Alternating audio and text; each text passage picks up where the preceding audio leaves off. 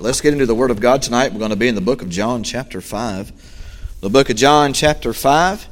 And uh, we'll begin there in verse 1 here in just a couple of moments. Book of John, chapter 5. I entitled this message, When Mercy Walked In. When Mercy Walked In. I tell you what, aren't you glad for God's mercy tonight? Praise God for that. Where would we be this evening without it? I'm thankful for the mercy of our Savior, for the mercy of God. Uh, he uh, has shed an abundance of it on it in our life, uh, and I am very thankful uh, this evening for it. When mercy walked in, John uh, chapter 5, and we'll begin there in verse 1. I'm going to read. I'd like to get down to about verse 14 this evening. John chapter 5, and we'll begin uh, there in verse 1 and get down about verse 14. I want to share with you a few truths this evening. I think it'll be a blessing to you that'll help you in your Christian life. And as we go through this, just want to pull some things out that not only do we see what's going on with this man, but some things that we can actually take and apply to our life today as well, uh, and how they can help us. And so uh, we think about uh, we think about mercy. Uh, mercy uh, is uh, such a blessing. we are thankful that it is something that God renews for us every day.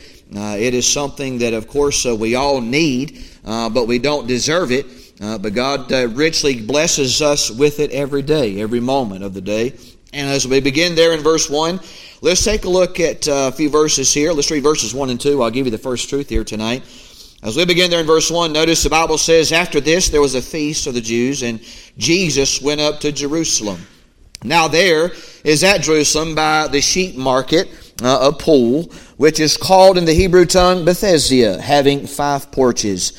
Now, I want us to notice here in the very first couple of verses, as we uh, as we think about when mercy walked in, we think about Bethesda. Bethesda actually means house of mercy. Uh, and so, as we can, uh, as we think about the house of mercy, we also think about, of course, who was here present in the house of mercy, the God of mercy. Amen. The God of mercy was there present in the house of mercy. We praise Lord for that.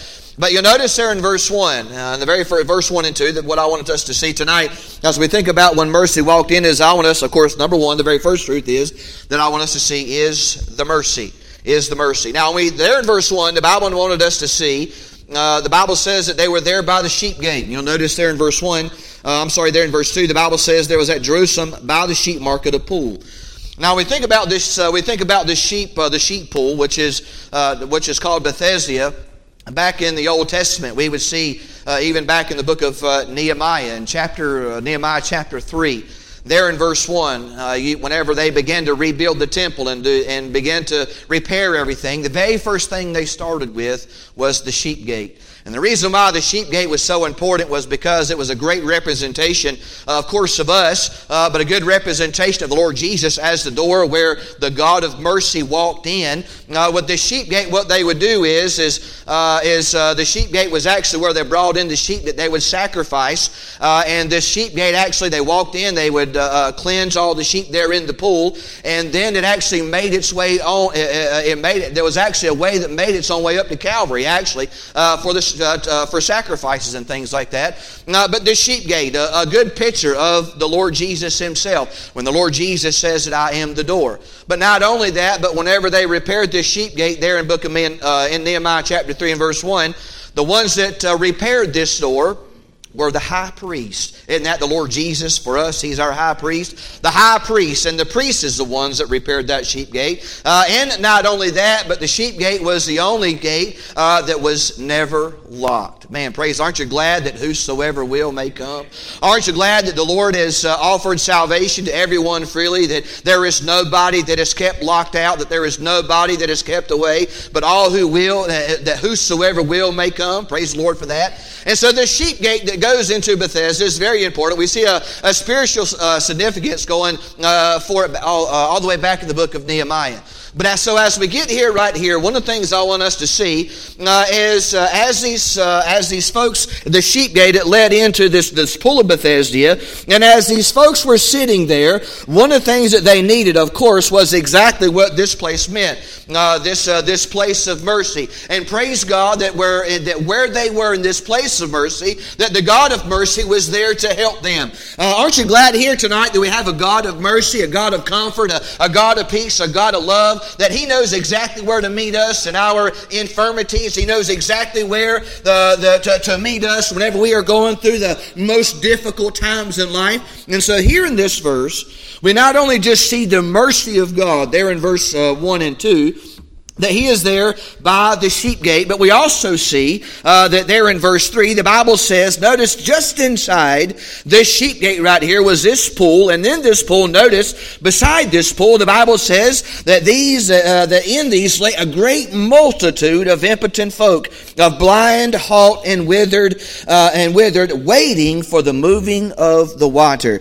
So not only do we see there the mercy, but I also want us to see the multitude. As we think about and apply this right here to our lives today, we think about the Lord Jesus, of course, as the door. We think about Him being the one as the high priest. We think about Him being the uh, the uh, uh, the way, the truth, and the life. No one comes to the Father but by me. And so we think about this, the importance of this sheep gate. And right on the inside, of course, is all these people that have come through that need to be cleansed that are there looking for healing. We have now, you imagine the Bible says that there was a multitude there. Just as today, listen, there's a multitude out here today that need the Lord Jesus. There's a multitude of folks out here today that need to experience the cleansing blood of Lord Jesus in their life, to experience God in their life, to, for the forgiveness of sins, uh, uh, to see God, the hand of God moving in their life and in their families. We definitely need to see it in our nation today. And notice amongst this multitude, multitude, I want you to see there in, there in verse 3,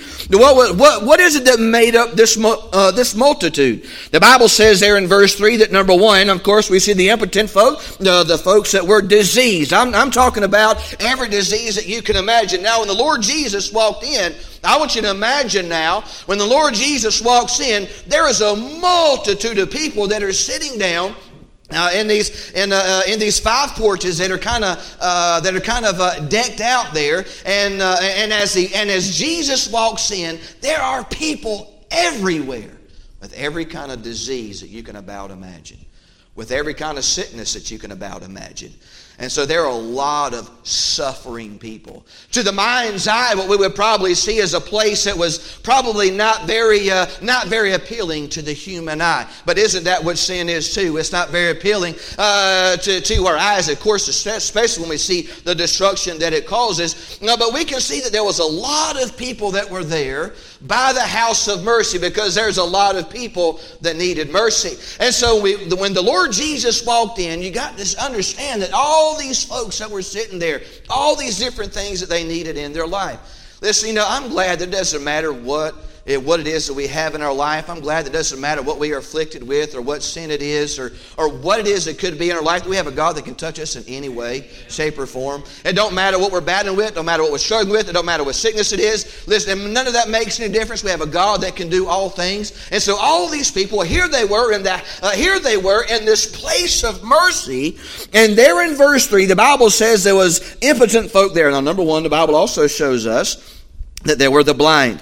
You know, listen, there's a lot of folks out here that are spiritually blind tonight. A lot of folks out here, we're living in, we're living in a society, and of course it have been for a long time, uh, where there are folks that are spiritually blind. The Bible says that the God of this age has blinded the hearts and minds of men. At least they see the light of the glorious gospel. And so what we desire to do and want to be in our life is a, is a light, that the Lord Jesus called us to be the light. This, the, the city that is not set on the hill, the, the candle that's not under the basket, but it's on the candlestick. And that's what God has called us to be. Uh, and so right here in this place of mercy, what we see is, we see that there are a lot of blind folks here, folks that cannot see, folks that, that are living in darkness. But man, praise God. You, do you remember the day when the light of God came into your life, the day that you got saved? You remember maybe perhaps where you were and maybe what you were going through. You remember what Christ saved you from. You remember how things were in your life and, and, and, and the things that, you, that, that sin had done to you. But then the light of the Lord Jesus walked in in that place of mercy and God reached down there where you are are down into the depths of sin and darkness, and, and He pulled you up out of that miry clay and established your steps and put a new song in your mouth. And I guarantee all of us that are saved here tonight, I've never forgotten that day, that day that we got saved. You may not remember the exact moment of time. You may not remember the exact day that you got saved, but uh, uh, uh, uh, such as a Monday or a Tuesday. But I don't remember the exact day that I got saved, what day of the week it was. But I do know it was on a it was on a Sunday. It was on a Sunday. I've never forgot that. How many of you ever sung that song? I got saved on a Monday or a Tuesday, or and then I, if I don't remember, I got saved on a Sunday. You remember that one? I got saved on a Sunday. I've never forgot it. It was the best day of my entire life. And there were a lot of folks sitting right here in the house of mercy that needed the God of mercy to come into their life uh, despite the sins they had been involved in, despite what was plaguing their life, and folks that were here that were uh, that were suffering from all kinds of different diseases that you can only possibly imagine. I mean, you walked in there, it was probably a very repulsive sight seeing folks that were just laid out and strung out, not only blind, but but just suffering from all different kinds of diseases, and folks that were uh, uh, uh maybe wounds perhaps that were open, and withered hands and, and legs and body parts and the Bible even shows us right here the withered that were there. I mean, it was probably not a very appealing sight uh, to the Lord Jesus whenever He walks in. And there was a pile of people sitting out there. And the Bible says that pile of the, some of those folks that they were blind, and they needed the light of the Lord Jesus to come into their life. That is part of the multitude that is out here today. Why do they think the way they think? Why they talk the way they thought? Why they act the way they act? Because they've been blinded by darkness. They've been blinded by the devil. You ever been talking to somebody and you think, how in the world can they possibly? You hear, how in the world can you possibly think this way? How in the world can you possibly talk that way? It's because the devil has blinded the hearts and minds of men today. Listen, there was a way that I thought before I got saved, and after I got saved, my whole thinking changed. You know, the Bible tells us what in the book of Romans, uh, what is it, chapter uh, 12, to be transformed by the renewing of your mind. And when I got saved, that's one of those things that happened. We got to understand that when we're dealing with society out here today, listen, uh, everybody, need, everybody needs the mercy of God and the grace of God. God liberally gives it out every single day to every single one of us. But, but I tell you what, the reason why people think and talk and act the way they do is because they've been blinded by the devil himself. Blinded by this world and blinded by darkness, blinded by sin, and there they sit, a great multitude. Not only were there those that are blind, but they also, the Bible also describes there in verse 3 as those that were halt.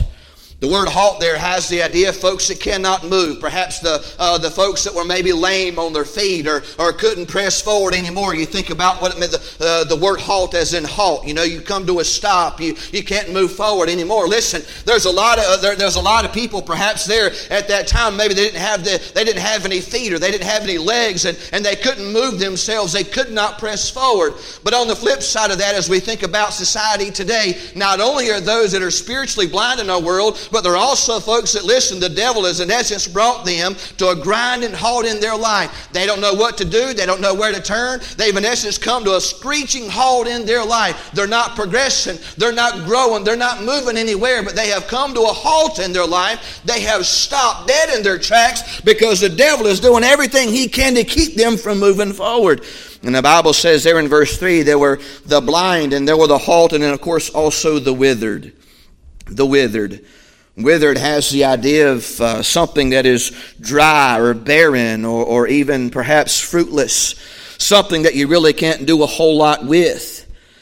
And so we think about this word uh, withered and we think about uh, uh the context of maybe what it means, something dry, withered, that is fruitless, barren, uh, listen, there's a lot of folks out here today. The devil has done such a has done such a, a, a, a, destruction in their life that that's exactly where they're at. They they feel like in the life. Listen, I, I just feel dry. I just feel barren. I just feel I just feel fruitless in my life. They feel like they have no purpose and they feel like they have no meaning. And the devil just every day discouraging their hearts, keeping them from moving forward, and let trying to trying to get them to think that listen, it's always going to be this way, like we talked about this morning, and and just and just withering away in their life. Sin, sin coming in, and sin coming in, and sin destroying, and sin ruining, and all this stuff just coming into their life. Listen, some of it by their own doing. Do you know that we can invite a whole bunch of stuff into our own lives that destroys us? And listen, I'm telling you, there's a lot of folks out here, you know, out here living in this world because they've been blinded by the devil. They can't see what is it that's going on. They don't understand the power and the force behind these things. And as we talked about this morning, the devil loves to paint a pretty picture, just like Jezebel when she was up in that high tower and painted her face and teared her head and, and did everything she could to make herself look as good as possible. And the folks out here, all they see, uh, all they see is uh, uh, is seeing up on top. All they see is the good time on top, and and the devil's making it look as good as he can. But what they don't realize is what's actually really happening the ruin and destruction that that sin brings. And there's people out here in their lives, they are in essence withering away. The devil every day just has an axe to the tree, taking this piece and this piece and this piece and this piece. And the devil just every way, uh, every single day, hacking at their life and taking this part and taking this part and taking this part. And, and every day they wake up in the morning, they feel like something's missing. Every day they wake up, they feel like they ain't got no hope. And, and so there in verse 3, what we see is a great multitude of people that are spiritually blind, that are going nowhere and withering away in their life. And that's exactly what sin does. But at least, praise the Lord, here they are in the house of mercy. Praise God, at least they were there in the house of mercy. And the Lord Jesus was fixing to walk in. So we can see the house of mercy, verses 1 and 2. And then we see the multitude there in verses, uh, there in verse uh, 3 and 4. Let's read verse 4. The Bible says, uh, uh, let's, well, let's go back to verse 3. Notice the Bible says that they were there waiting for the moving of the water. Verse 4 For an angel went down at a certain season into the pool and troubled the water. And whosoever then first, after the troubling of the water, stepped in was made whole of whatsoever disease he had. Now, they some folks will read this part right here and they say, oh, well, that was just a myth and a legend that was started, and folks just went down there, and that's just what they were hoping for, and they were just, you know, this was just something that was going on. And these other folks will say, well, you know, uh, this, this was something that was actually going on, and folks were actually waiting on that. Listen, whatever it is, I just thank God for this. As the Bible shows us there in verse 4, the Bible says that they were there waiting. They were there, uh, that an angel went down at a certain season. I just know this. I'm just thankful that, you know what, listen, there's a lot of people that are in that, that there's a lot of people that are just waiting on a certain season. There, listen, there's some people, there's some people that are waiting uh, for signs and wonders, maybe perhaps to happen in their life or something to change. There's some people uh, that, that, are maybe perhaps waiting on a certain season like, uh, like, uh, like uh, Felix did. Listen, there are some people that are waiting on a certain feeling before they get the life changed. There's some people that are waiting on dreams and visions. And there's some people waiting on signs and wonders. Listen, I'm just glad the Lord Jesus came to me where I was at. I'm just glad I'm saved here tonight. And there was, but there was a certain time when the Lord Jesus did come to me and he found me. And the Bible says there an angel went down at a certain season into the pool. Some say uh, that they believe this happened every day. Some say that it was just during the feast times. But whatever it is that's going on here, I do know this. I do the Bible tells me as we read down further that this man was had this infirmity for 38 years, and whether or not for 38 years he sat beside this pool or not, I don't know. But I do know this: that whenever you take 38, you times it by 365. If that if that's the case, that's 13,870 days that he waited, nothing happened. The Bible says there in verse 4, an angel went down at certain at a certain season into the pool and troubled the water. What I am thankful about this verse 4 is regardless of what you may think about it, there in verse 4, I am, I am thankful for the whosoever. That whosoever will may come, that whosoever, whosoever will has, uh, has a desire to drink of the water of life freely, they can. The Bible says, Whosoever then first, after the troubling of the water, stepped in, was made whole. I'm thankful for that verse right there because it actually tells me and shows me that, listen, kind of going along with the nature of God, that anybody that desires to come to be saved can be saved. And it don't matter who, it don't matter what you come to God with. Whatever it is that you have, God can cleanse it. God can forgive it. That where sin abounds, grace much more abounds. And no matter what it is that you bring, no matter what it is that, uh, that, uh, that, uh, that you need to be healed of or forgiven of, that there's a God in heaven that can do it. And the Bible says, Whosoever, there in the text. Whosoever then first, after the troubling of the water, stepped in. I tell you what, man, just uh, uh I remember the day when I was 10 years old and I stepped into His grace. I remember the day when I stepped into His mercy. Listen, I have to step into His grace and mercy every single day. From that day forward, I, ever since I've known about Christ and His salvation, every single day, I've had to step in His grace. I've had to step in His mercy. I, have been a part of His long suffering, and I praise God for that. But the Bible shows us here, after the troubling of the water stepped in, was made whole of whatsoever disease he had.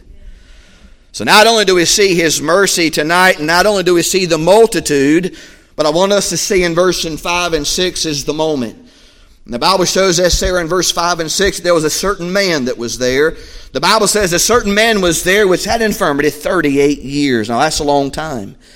And the Bible says there in verse 6 when Jesus saw him lie and knew that he had been now a long time, in that case, he saith unto him, Wilt thou be made whole? I tell you what, what a great invitation. What a great invitation. You know, that very same invitation, in essence, goes out every single day. Wilt thou be made whole? You know, the only way that we can be cleansed and forgiven is if we accept the forgiveness of Christ. The only way that we can be seen, the only way that we can be made whole in our life, righteous and holy and pure before God, is through the precious blood of the Lord Jesus Christ. And the Bible says, shows us that he asked a question there in the text.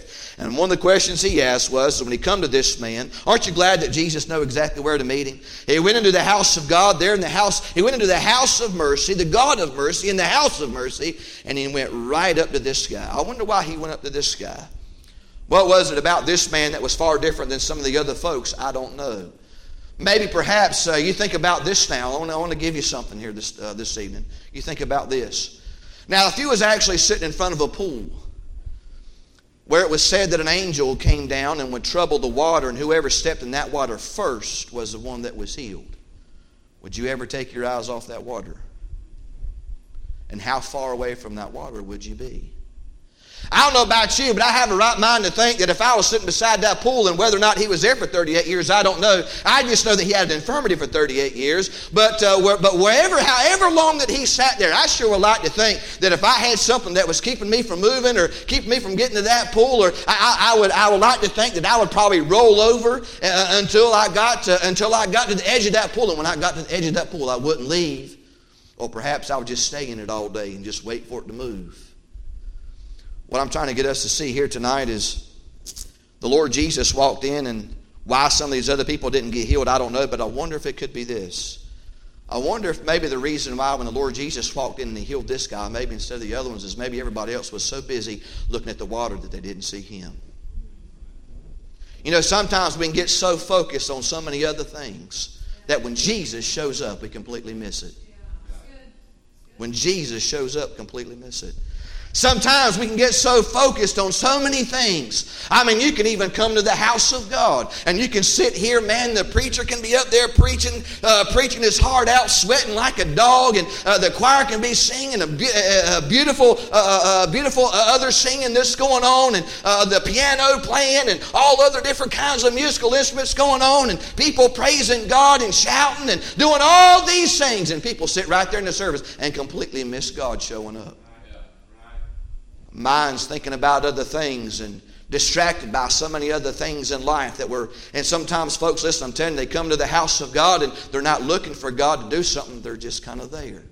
Listen i don't just want to just i don't just want to just come in and, and just sit and, and just sit on a pew and just say well this is just my spot you know i'm just going to warm it up. Now i want to be involved in what's going on I want to I, I want to be involved in what's going on. I, I, I want to be a part of it. And, and the Bible shows us right here. Listen, the Lord Jesus, He walked in and He talked to this man. But why was it just this man? I don't know. I can only assume maybe that everybody else was just so fixed and focused on the water that they missed it when the Son of God walked in Himself. Listen, let's be careful that we don't get so distracted by all the things that the world uh, tries to offer and all the things and, and, and, uh, and all these other things, and we miss the Lord Jesus. The Bible shows us here in the text, and there in verse 6, Jesus saw him lie. The man was laying there. He couldn't get up. He couldn't move. And the Bible says that the Lord Jesus, there in verse 6, he knew had been now a long time in that case. Aren't you glad God knows how long you've been hurting? God knows how long you've been suffering. God knows how long that you've been dealing this, with the situation that you're in, that none of it took God by surprise. And God knows when to show up. God knows how to show up. And God knows what to do when He shows up. Just be make sure you're looking. Just make sure you're looking. Man, don't miss it when the Lord Jesus comes on the scene. Uh, the Bible shows us there in verse 6, he knew he'd been that way in a long time in that case. And he saith unto him, Wilt thou be made whole? What an invitation. And there in verse 7, the intimate man answered him, and I dare say probably one of the gravest answers I've seen in the scripture is, Sir, I have no man. How lonely that must have been, how uh, when you let that actually, when you let that phrase actually ring out into your soul, that here was a man uh, who was sitting in, uh, sitting by the pool of Bethesda in this place of mercy, and all these folks, a great multitude of folks that are sitting around and have all different kinds of problems and all different kinds of things that's going on. And, and here he is, he's sitting there, and he says, I don't have anybody. I, I, I don't have a friend. In essence, I, don't, I have nobody. He says there in verse 7, he says, Sir, I have no man.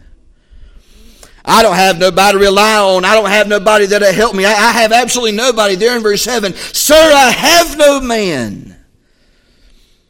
When the water is troubled, to put me in the pool. But while I'm coming, another steppeth down before me. And we see that he was struggling and battling and perhaps doing everything he could and whether it was every day or whether it was just at feast times or whatever it was that they said the water was troubled by this angel. And they went down there to, to try to be healed. That he says i can't get in there because there's always other people that are getting there before me. I will say this I'm so glad it don't matter how many people come to the Lord Jesus, whether it's all at one time, whether it's uh, uh, whether it's a scattered, uh, uh whether it's uh, at one o'clock or two o'clock, whether there's ten thousand coming to the Lord at, at twelve, or whether there's only one coming to the Lord at twelve. No matter who comes to Him, He's going to save.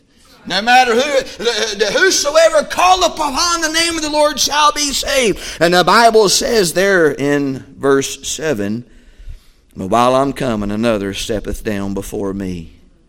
We can see the battle that he had and the discouraging spirit that he had in his life. The Bible shows us there in verse 8 Jesus saith unto him, Rise, take up thy bed and walk. Not only do we see the mercy, not only do we see the multitude, not only do we see there in verse 5 and 6 the moment, Listen, take advantage of the moment. Listen, when the Lord Jesus comes by your life, take advantage of that moment. As the Bible says, call upon him while he's near. Amen. Call upon him while he's near. When, when, when you hear the still small voice of God, today is the day of salvation. And the Bible says here in the text, shows us, there in verse 8, the Bible says, Jesus saith unto him, Rise, take up thy bed and walk. We see the miracle in essence, we think about this now. When Jesus said to him, Rise, take up thy bed and walk, this man hasn't stood up in 38 years. This man hasn't stood up and carried anything in 38 years. This man hasn't moved anywhere on his own in 38 years. So, whenever the Lord Jesus looks at him and he says, in essence, rise up and walk, it's almost like the Lord coming to him and saying, Listen, don't be so focused on all this other stuff. Get, get, get your mind off that water. Don't be so focused on that. But make sure you don't and make sure you don't forget who, who and what is standing right here in front of you. And there in the text, he, he, when he says "rise up and walk," uh, we, we think about the we think about the the faith that he had to have to stand up. I mean, when the Lord Jesus said, rise up, take up thy bed and walk. He could have just sat there and said, well, you know, I'm not so sure about this. What do you mean just rise up and walk? I'm looking for the waters to be troubled. I, I, I'm not looking for somebody just to come in and, and just say rise up and walk. That's too easy. Oh, wow. Too easy. You think God's trying to make it hard for you? Oh, that's just too easy. I, I, I'm looking for something that I have to actually do. Oh, no. Man, the Lord's trying to show us here. Listen, He says, rise up and walk the faith that it took Him to have to say, okay, I'll listen to what you have to say. I, even though I haven't walked in 38 years, even though I hadn't picked anything up in 38 years and moved on my own and moved of, of my own power and my own volition, okay, Lord, I, I will listen to what you have to say. The Son of God looked Him square in the eye right there. Okay, I'll trust in you. But the faith that it had to take for Him that day to say, you know what, I'm going to get up from this place. But just as we've been talking in, on Sunday mornings and even over the last several weeks about getting victory over sin and all these different things, there has to come a time and there has to become a moment where you say, I'm going to get up and I'm going to take up this bed and I'm going to rise and walk.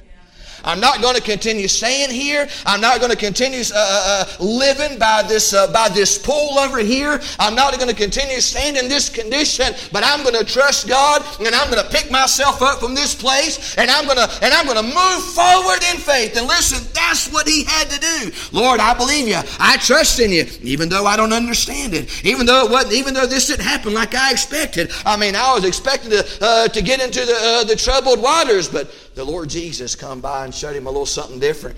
Listen, there in the text, we see the Lord Jesus said, Rise, take up thy bed and walk. And for the very first time,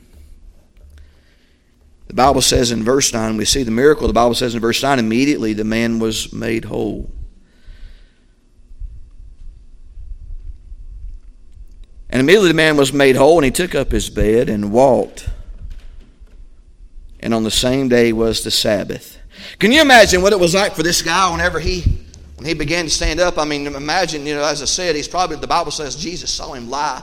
And there he is. He walks in. The man's lying on the ground. He's, in essence, almost like he's paralyzed. He can't move. He can't do nothing. He can't, he can't go nowhere. Uh, and so the Lord Jesus says, Rise up, take thy bed, and walk. And so the, the, the man, as he's believing and trusting in, in the Lord, he feels strength coming into his body. And then the next thing you know, he lifts himself up off the ground and he picks up, he rolls up this bed that he had been laying on for 38 years he rolls that up, puts it up underneath his arm, and then he starts walking. Listen, I don't know about you. The guy said that the Bible says the man was walking, uh, but I imagine that before he started walking again, he probably took another step or two. I imagine because I can guarantee you that's what I'd be doing. If you ain't walked in 38 years and all of a sudden you got the ability to move, you know what I guarantee you'd do? You'd take off like the road runner. I know I would. They'd be clocking, they'd be, I'd be faster than Usain Bolt. I'd be flying out of there. They'd be putting me in the Olympic Games. 250 pounds, all of it. I shouldn't have even told you that. Lord have mercy. I keep going, I'm going to be lying down. Mm.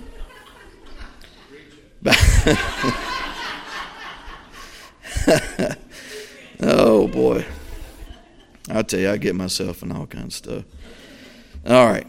Bible says here, he said, verse 8, Rise, take up thy bed and walk. And for the first time in 38 years, he picked himself up. Immediately, there in verse 9, he was made whole. Just like salvation I didn't have to wait to get eternal life. I didn't have to, it wasn't something I was going to get later on whenever, when I was sitting by the pool of mercy and the Lord Jesus walked in and said, Wilt thou be made whole? And, and I said, Yeah.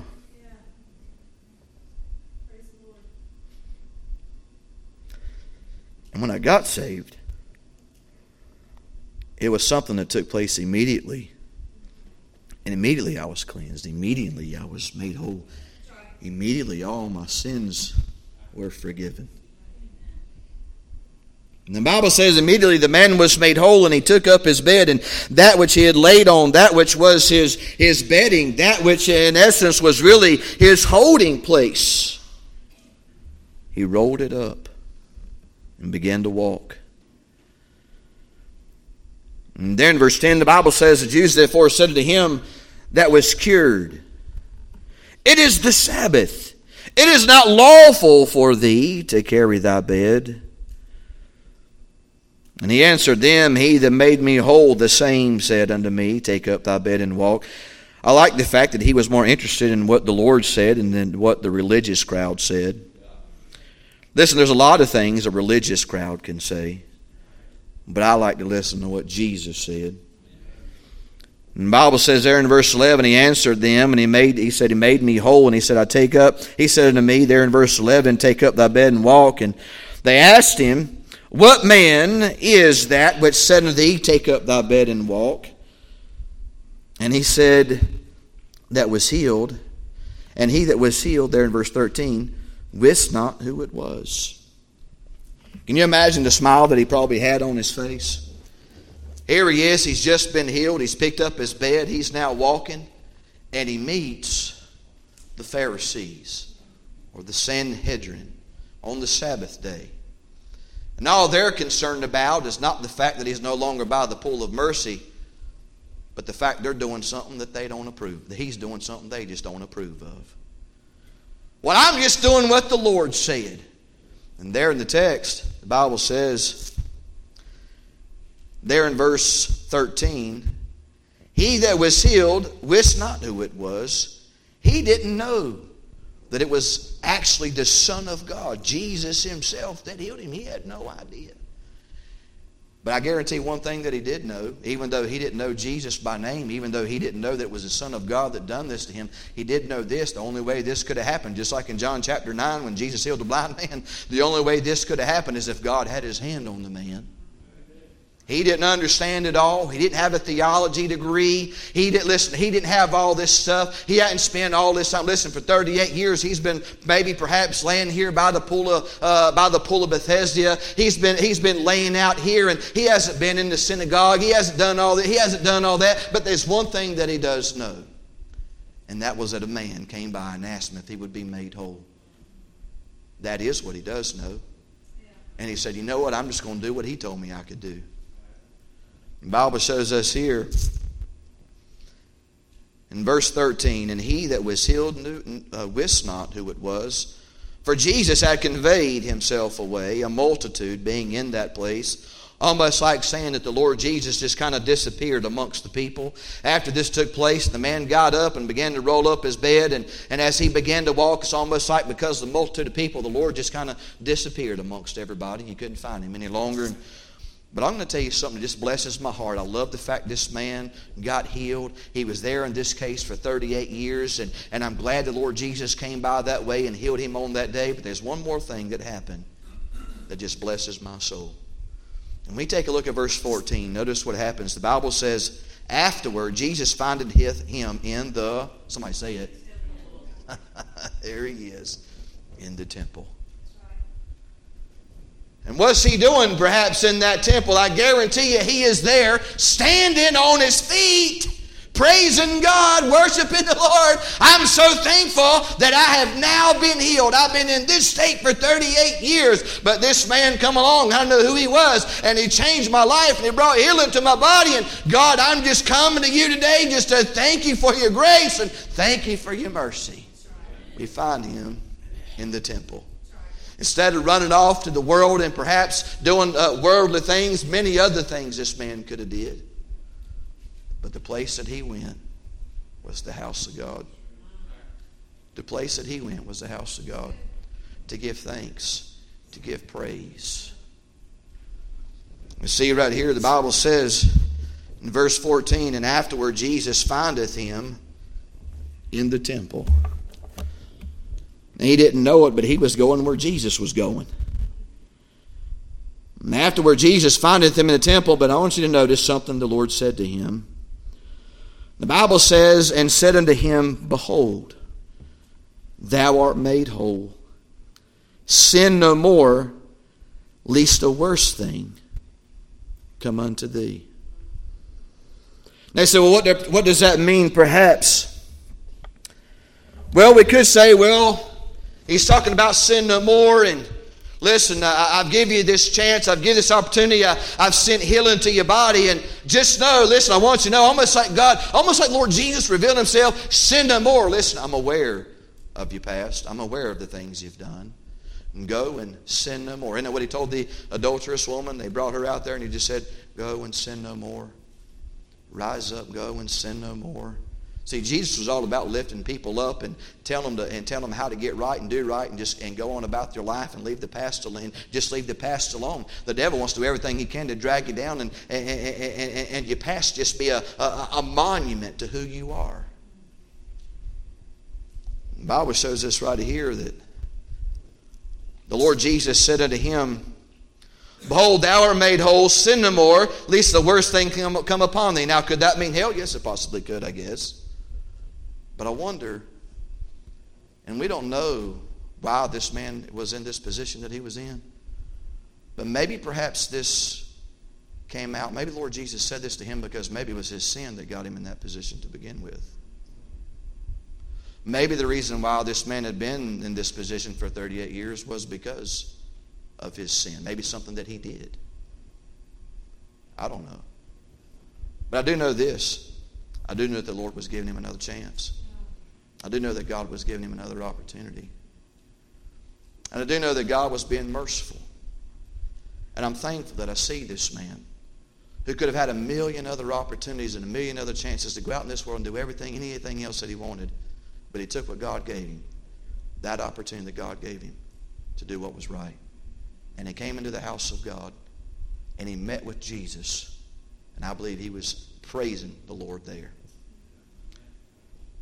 As we think about the house of mercy and we think about the things that God does for us, listen, I'm so thankful here today that God met me where I was at. Because you see, this man was no way that he can come to Christ, but Christ came to him.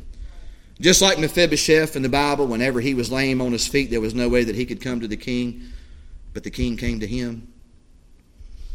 I'm so thankful that we see that here in this case as well, that we see that this man, he couldn't get to Christ on his own. Didn't know where the Lord was, but he came. Jesus came to him. No matter what you're sitting here with tonight, no matter what you're going through, no matter what has, uh, uh, no matter what sin you may carry, no matter what uh, what it is that's in your life that you feel like has gotten you to this place that you're that you can't move forward, or maybe perhaps you're withering away, or you're really struggling and battling with. I'm just thankful that God knows where to find us. And I tell you what, when the Lord when, and when the Lord shows up, I don't want to be so fixed and focused on everything else that I miss Him when He walks in. And then after God does move and work in my life, I want to make sure that I'm not out here in this world and He gives me another chance and gives me another opportunity to do things right and be right and live right. That I'm not out here in this world wasting and squandering that opportunity away, but I go to the house of God and give Him praise and thanksgiving. Yes. Isn't God better to us than we deserve? Yes. Every single day. Yes. Every day. Let's pray tonight. Father, we thank you so much for this beautiful, wonderful day that you have given us. Lord, we pray here tonight that you just do business with every soul. Lord, every single one of us, from the pulpit to the pew, God, we all have things we fight and battle with, and we all have discouragements. And uh, Lord, we, we all have things in our life that maybe sometimes uh, just kind of chip away at us. Have things that maybe perhaps just kind of wither us away in our life. Sometimes it's just a, a lot of frustration. Sometimes it's uh, the unforgiveness and the bitterness, and sometimes it's just the, uh, uh, just a wave after wave after wave of difficult things coming up. Lord, whatever it is that we're dealing with tonight, God, we're here. We're, we're, we're here in your house, and we're just praying, God, that you'd meet with us. We're praying, God, that you would speak to our hearts, and whatever it is, Lord, we need to be talking to you about, I pray that you'd help us this evening as the piano plays here tonight. As we open up the altar, and if you have a desire to come, you're more than welcome to come. If it's a, if it's a matter of salvation, you need to get saved. There's no greater time and no greater opportunity than this evening. If you don't know Christ as your personal Savior, I want you to know that God loves you. He sent His only begotten Son to die for you on the cross. For God so loved the world that He gave His only begotten Son, that whosoever believeth in Him shall not perish, but have everlasting life. For God sent not His Son into the world to condemn the world, but that the world through Him might be saved. And if you're here this evening and you don't know Christ, I encourage you to come. As you sit in the house of mercy, grace, and the God of mercy walks in. And we have this opportunity here tonight to get things right with God. Let us make sure that we don't get so fixed and focused on so many other things that we miss Jesus when He walks by. As God knocks on the door of our hearts this evening, let us make sure that we listen to that still small voice.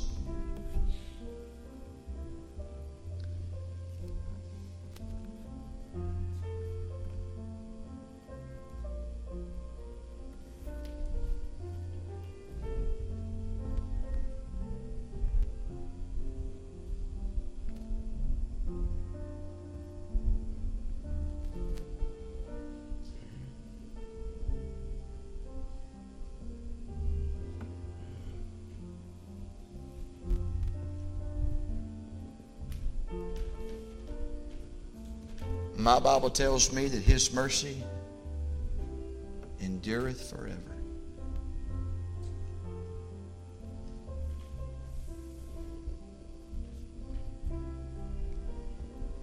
Listen, there's lots of folks, a great multitude,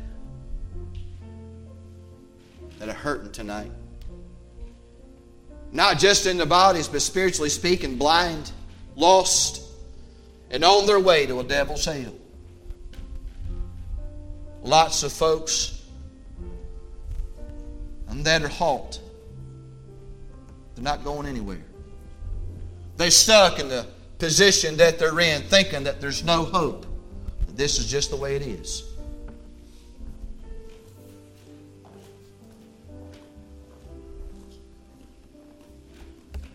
Lots of folks in this world today that feel like they're just withering away. Little by little and piece by piece. The devil just seems to be taking a little bit more away from them all the time.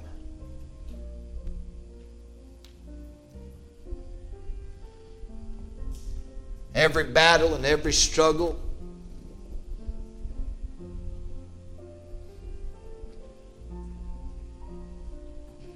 And as we was preaching on this morning, just the devil has a way of making us think that there's just no hope. That our efforts are vain and futile.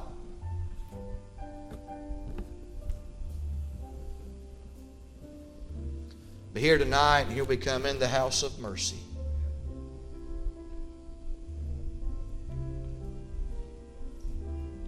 To ask God to open up our eyes to help us to see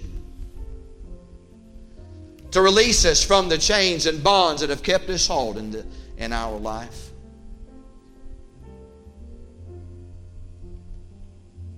To help us to be fruitful instead of barren and withered.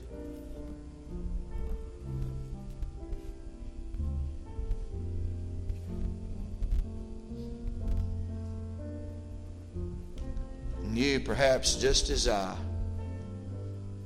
no, folks, maybe perhaps as this man who's been battling for a long time.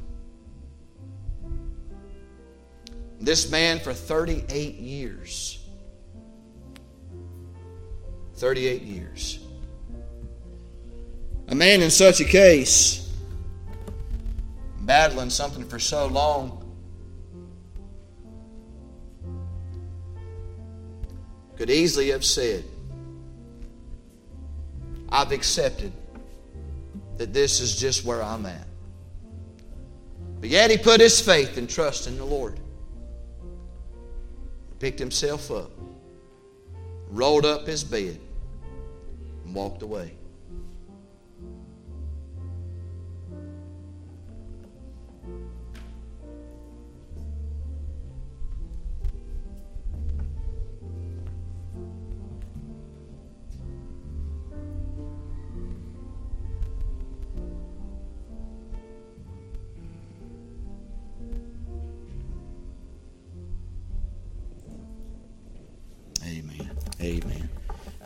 Good to see everybody here back again once this evening. Thank you so much for coming.